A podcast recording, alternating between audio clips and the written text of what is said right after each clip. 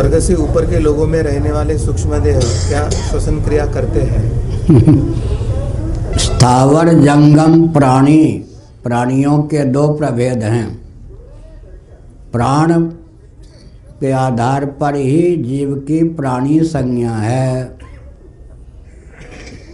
तो देवता जो हैं, वो भी जीवित कब तक माने जाते हैं?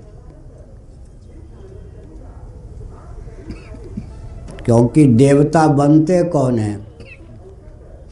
आज जो मनुष्य है, वो शास्त्र विधान के अनुसार पुण्य कर्म करेगा, कर्मोपासना के समुचित अनुष्ठान के फलस्वरूप मर्त्य लोक का मनुष्य देहत्याग के पश्चात देव योनि को प्राप्त होता है।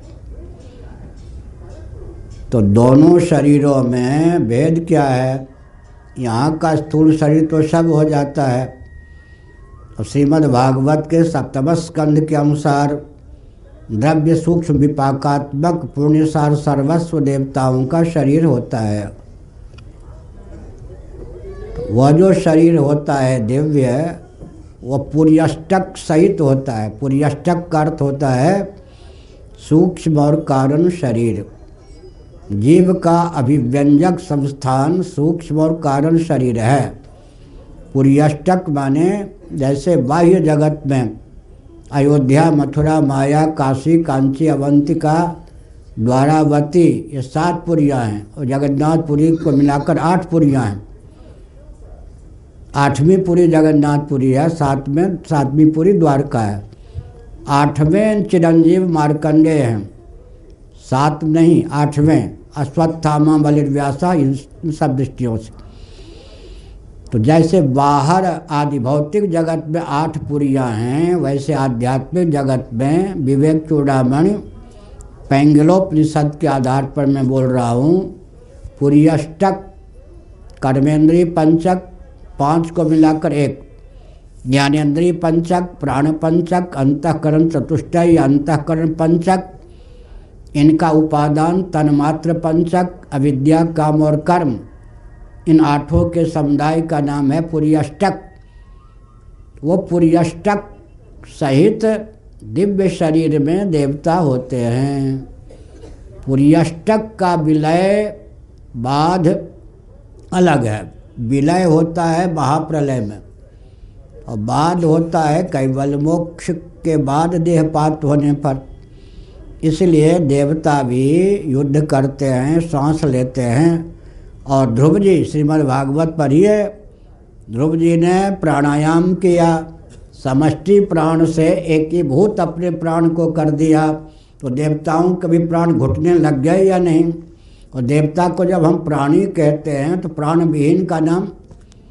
अच्छा हिरण्य गर्भ ब्रह्मा जी हैं। देवताओं के भी राजा इंद्र इंद्र के गुरु बृहस्पति।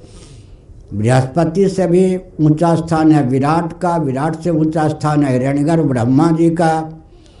हिरण्यगर्भ ब्रह्मा जी के दो नाम हैं, एक नाम ब्रह्मा है, एक नाम हिरण्यगर्भ है ही एक और नाम ले लीजिए सूत्रात्मा।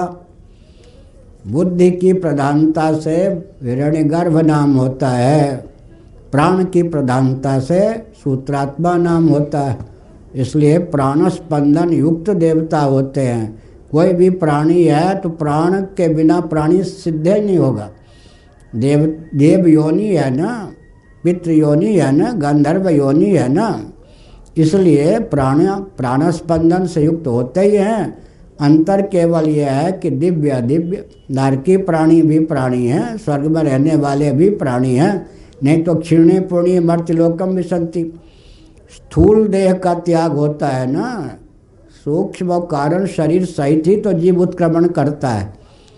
अब नरक की प्राप्ति होनी होगी तो सूक्ष्म कारण शरीर में अदिव्यता आ जाएगी। यातना शरीर भावात्मक स्व अच्छा स्वप्नावस्था में जो आपको शरीर प्राप्त होता है, वो प्राण युक्त होता है या प्राण रहित इनको कहिए। हाँ?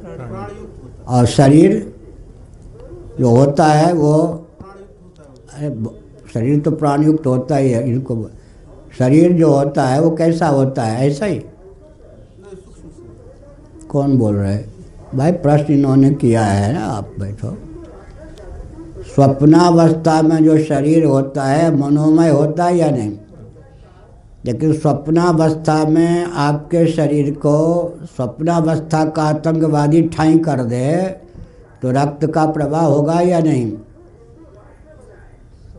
लेकिन रक्त है क्या?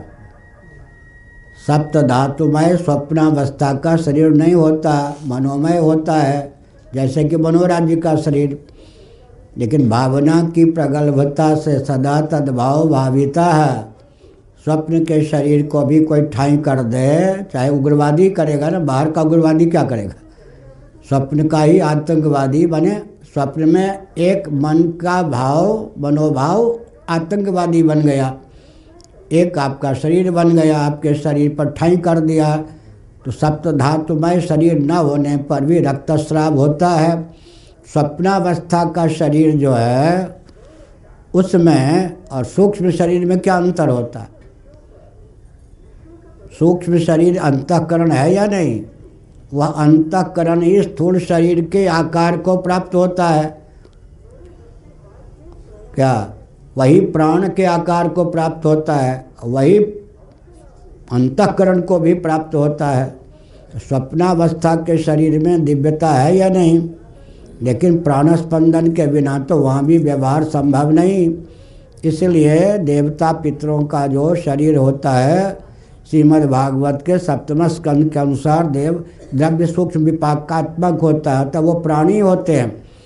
युद्ध देखिए, महाभारत आदि में देवता गाजर, मुनि की तरह काटे जाते प्राण, रक्त का श्राप होता है, रक्त रक्त वहाँ भी होता है, केवल सूक्ष्म दिव्यता होती है। दिव्यता तो है, लेकिन प्राण स्पंदन सहित ही होते हैं, तभी उनका नाम प्राणी या जीव है।